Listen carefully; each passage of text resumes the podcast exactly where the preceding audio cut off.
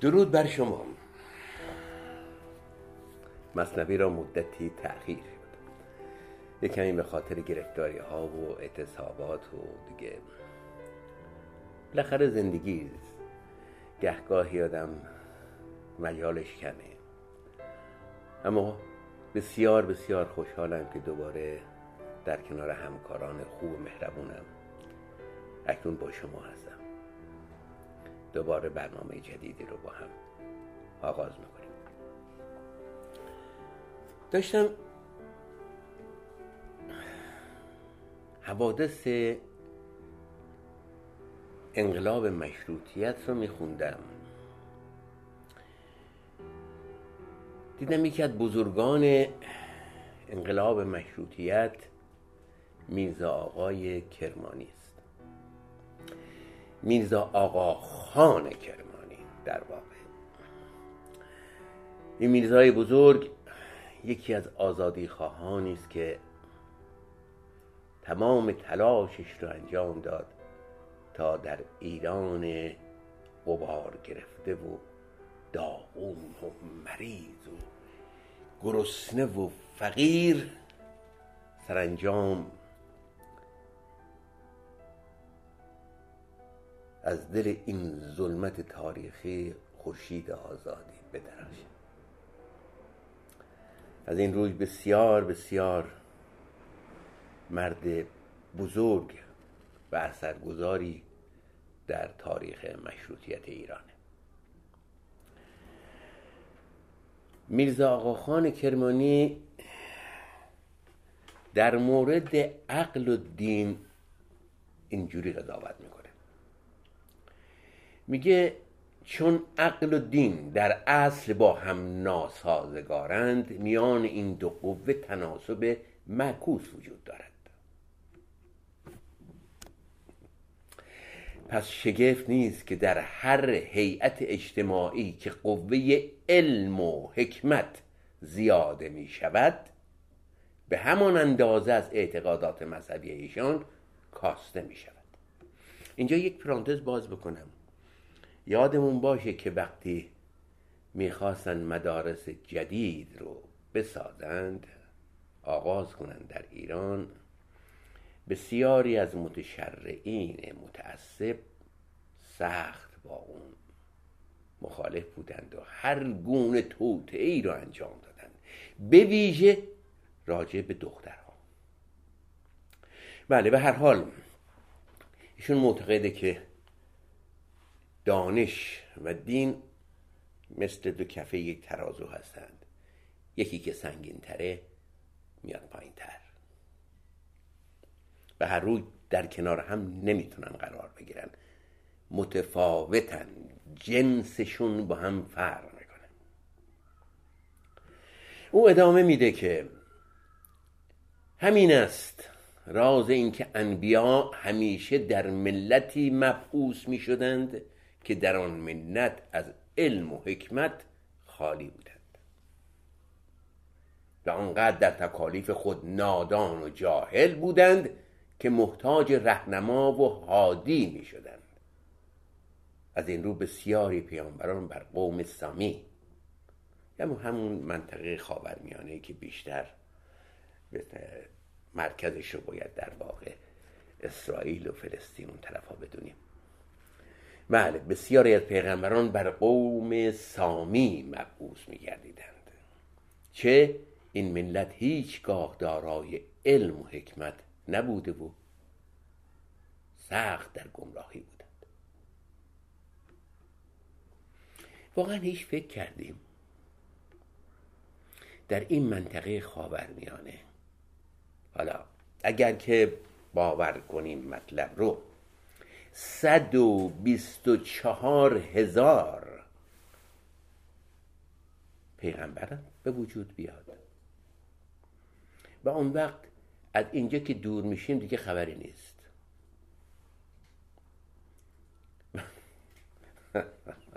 بنابراین گویا که فقط ملت این منطقه نیاز داشته که بره توی بهشت. گفتم بهشت، میگه این چه حرفی است که در عالم بالاست بهشت، هر کجا وقت خوش افتاد همونجاست بهشت، دوزخ از تیرگی بخت درون تو بود، گر درون تیره نباشد همه دنیاست بهشت. من یک گویتی از صاحب تبریزی بود و این بهشت بهشت بهشت.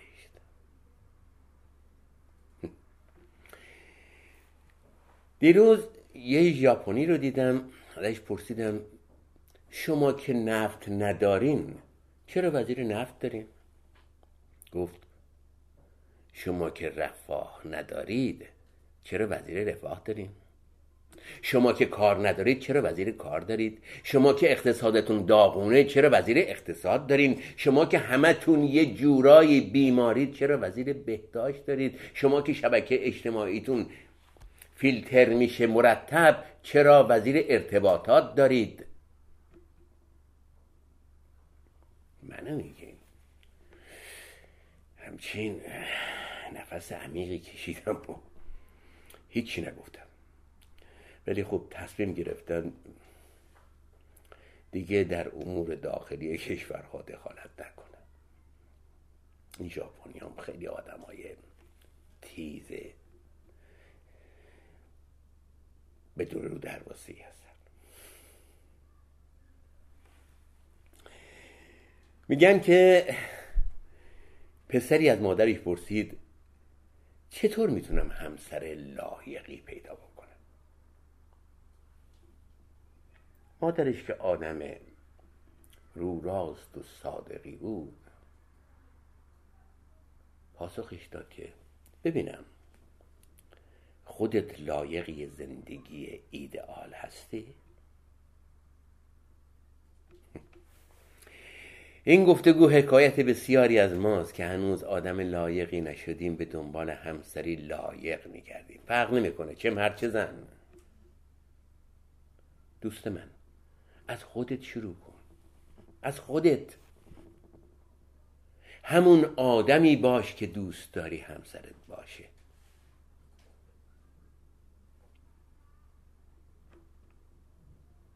چرا همیشه از دیگران توقع داری؟ بسیاری از مصائب رو خودمون باعثش هستیم.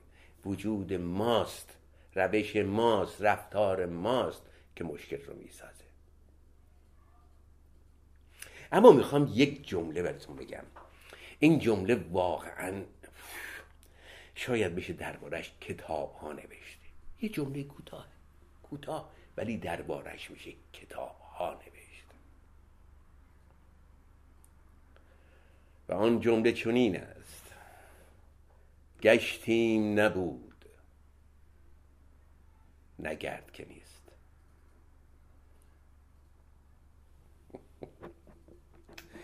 ببخشید.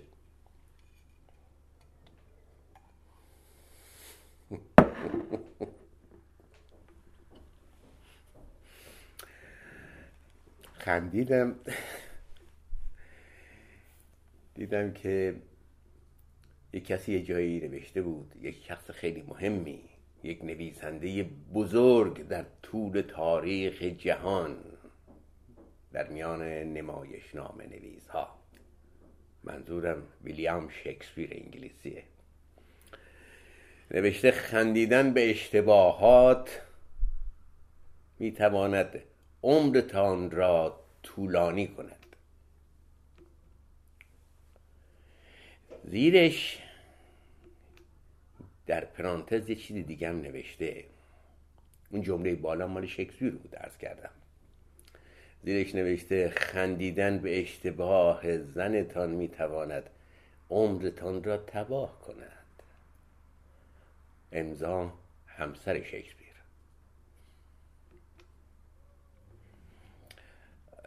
امیدوارم که شما چنین اشتباهی رو نکنید.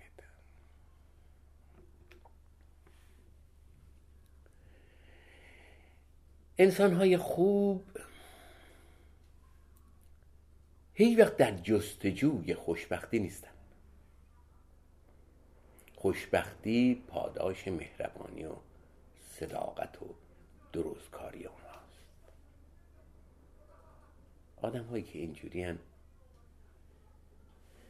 خوشبختی همراهشون هست. حالا یه مثال نزنید بگید من فلانی رو میشناسم که اینجوری بود مثلا چنان اتفاقی افتاد. اونا استثناست، واقعا استثناست.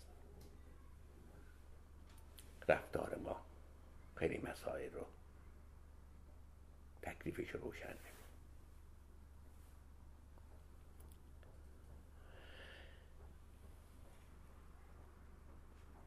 یادتونه چند وقت پیش یه چیزی گفتم، هنوزم تو ذهن منه. مرد مسن فرتوتی میره سراغ تکنسین کارهای انفرماتیک مثل تلویزیون یا کامپیوتر یا تلفن. تلفن دستیشو نشون میده به اون فروشنده یا اون متخصص، میگه که آقا به نظرم تلفن من خرابه. تکنسین نگاه میکنه، میگه نه نه نه تلفنتون درسته آقا، نگران نباشید. میگه اگر تلفن من درسته و چرا خیلی وقت بچه هم با من تماس نمیگیرن؟ فرزندان فرزندانم دیگه به هم زنگ نمیزنن.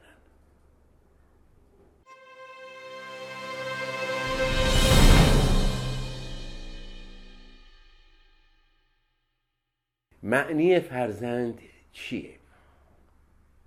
فر به زبان زرتشتی یعنی شکوه و زند به معنی زندگی است. پس فرزند به معنی شکوه زندگی است،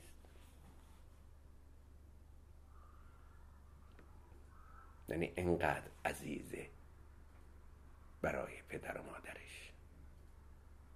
و این رو انسان تا زمانی که خودش فرزند نداشته باشه درک نمیکنه. برگردیم به خودمون. آیا ما میتونستیم بفهمیم نگرانی پدر مادر هامون رو نسبت به خودمون؟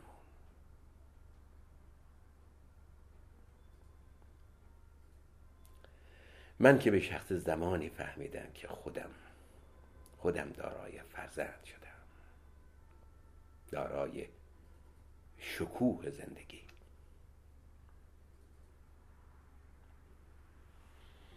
حتما که خواجه عبدالله انصاری رو به خاطر دارید. عارف بزرگ بزرگ بزرگ ایرانی. خواجه عبدالله می نویسه بدان که نماز زیاده خواندن کار پیرزنان است، روزه فزون داشتن صرفه نان است و حج نمودن تماشای جهان است. اما نان دادن و نان رساندن کار مردان است. میگن در بالای خانقاهش داده بود، با خط خوش نوشته بودند: هر که آمد از خدایش مپرسید و نانش دهید، چو هر کرا که خدای جان داده است عبدالله نان تواند داد.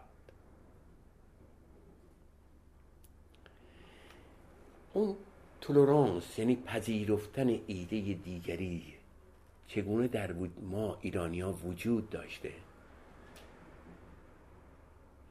وقتی میگه هر که از در در آمد نانش نانش دهید و از خدایش مپرسید، اینجا خدا یعنی از دین و آیین و عقیده‌اش اصلا نپرسید.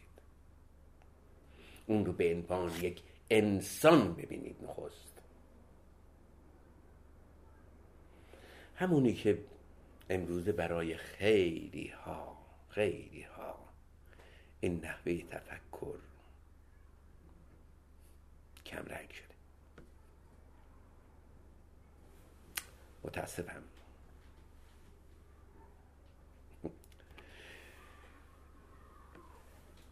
وقتی داشتم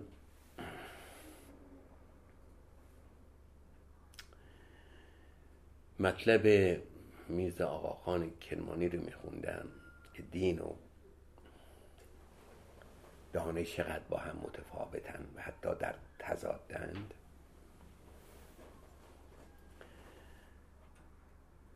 و اون که چه کسانی به بهشت میرن، شخصی به شوخی نوشته میگن خدا صد و بیست و چهار هزار پیغمبر و دوازده تا امام و چهارده تا معصوم و فرستاد تا مردم گول شیطان رو نخورن.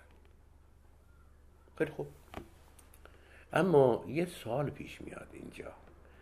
آیا ایشون یعنی خداوند متعال آیا بهتر نبود به جای این همه زحمت فقط شیطان رو حذف میکرد؟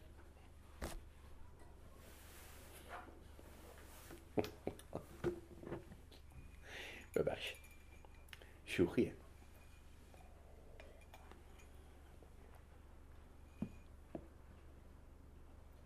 در واقع مصیبت‌های بزرگ از اونجا شروع میشه که جایگاه‌های مهم به دست آدم‌های بی‌لیاقت سپرده میشه. بله،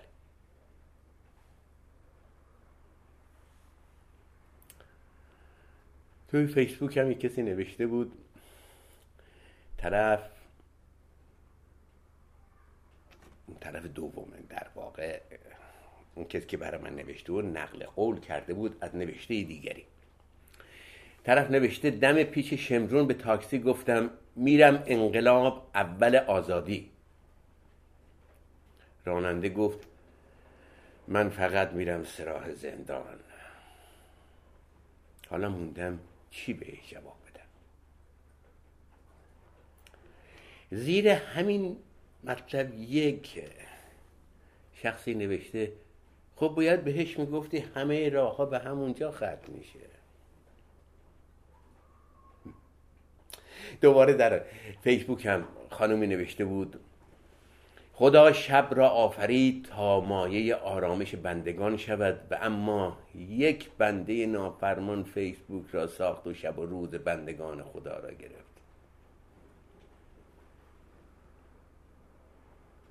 واقعا هم همینطوره ها. من فکر میکنم از موقعی که فیسبوک انقدر همگانی شده، انقدر مطلب در اون هست که دیگه اجازه نمیده آدم به اطرافیانش بپردازه. همه چیز اون توه. حتی چه جای خوبیه برای آدم های فضول که سری به فیسبوک دیگرانم بزنن ببینن اونجا چه خبره.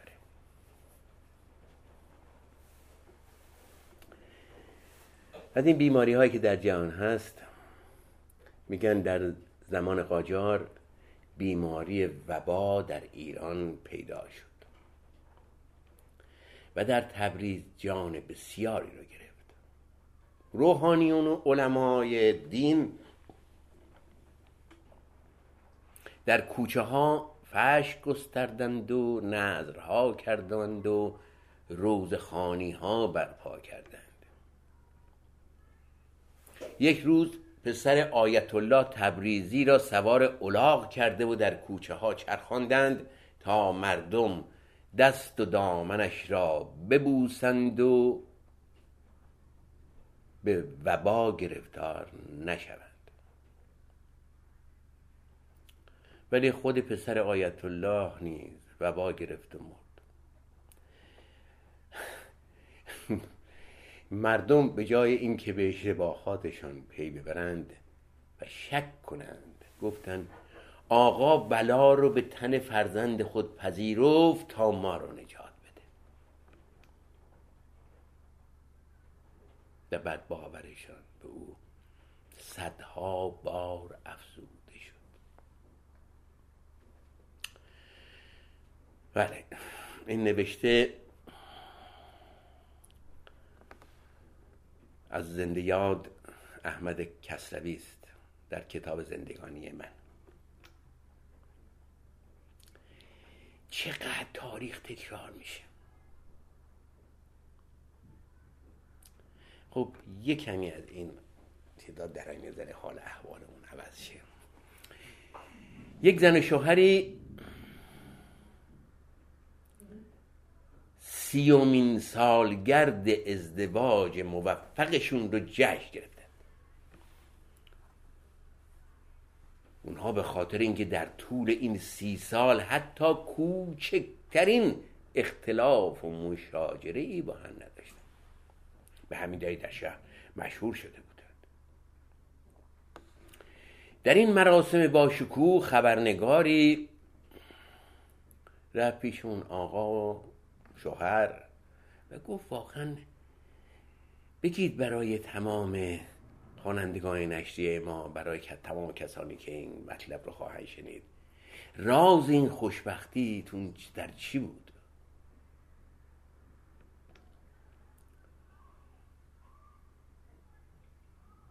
مرد یک کمی فکر میکنه، میگه که راستش بعد از ازدواج تصمیم گرفتیم که برای گذراندن ماه عسل به یک روستای بسیار خوش آب و هوا و زیبایی بریم. بعد از چند روز که در اونجا بودیم، یک روز تصمیم گرفتیم که بریم اسب سواری. اسبی که همسرم انتخاب کرده بود خیلی چموش بود و تا همسرم سواره شد اونو محکم به زمین انداخت. همسرم خودشو جمع و جور کرد و خون سرد دستی به یال اسب کشید و گفت این بار اولت بود. بعد از چند دقیقه دوباره همون اتفاق تکرار شد. باز هم همسرم با کمال خون سردی دستی به گوش و یال اسب کشید و گفت یادت باشه این دفعه دومت بود. و بعد سوار اسب شد، راه افتادیم. ولی وقتی اسب برای سومین بار اون رو به زمین انداخت، همسرم خیلی با آرامش تفنگش رو برداشت و با آرامش کاملتر شلیک کرد و اسب رو کشت. من که شوکه شده بودم داد کشیدم، گفتم چیکار کردی؟ دیوونه شدی؟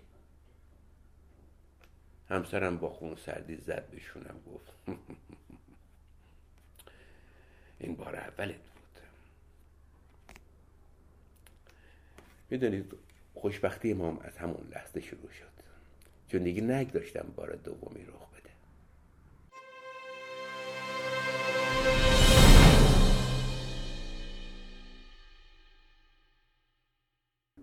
حالا اجازه میخوام که شعری رو که چند سال پیش سرودم رو غزل واریز براتون بخونم.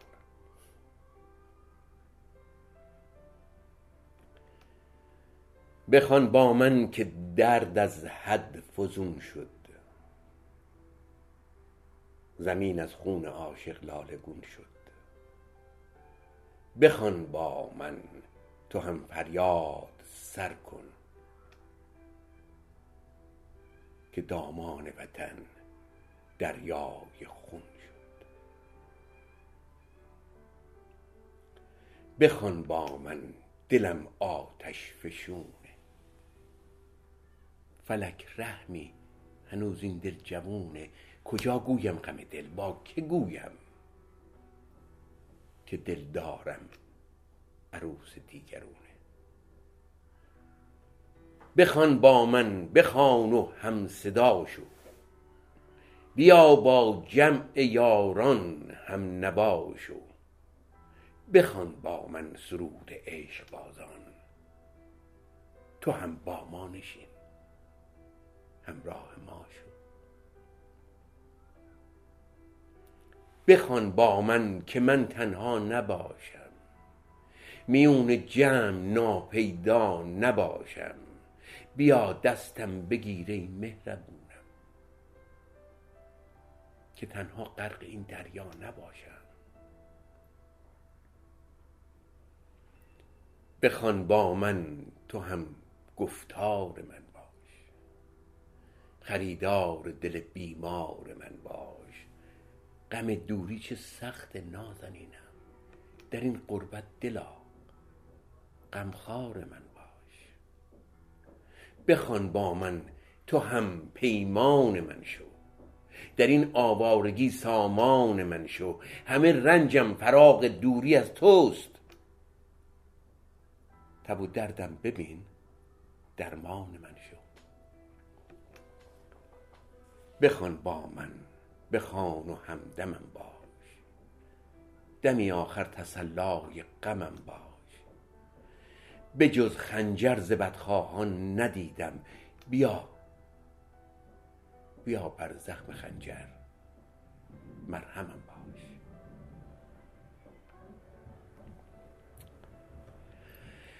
تا برنامه آینده بدرود.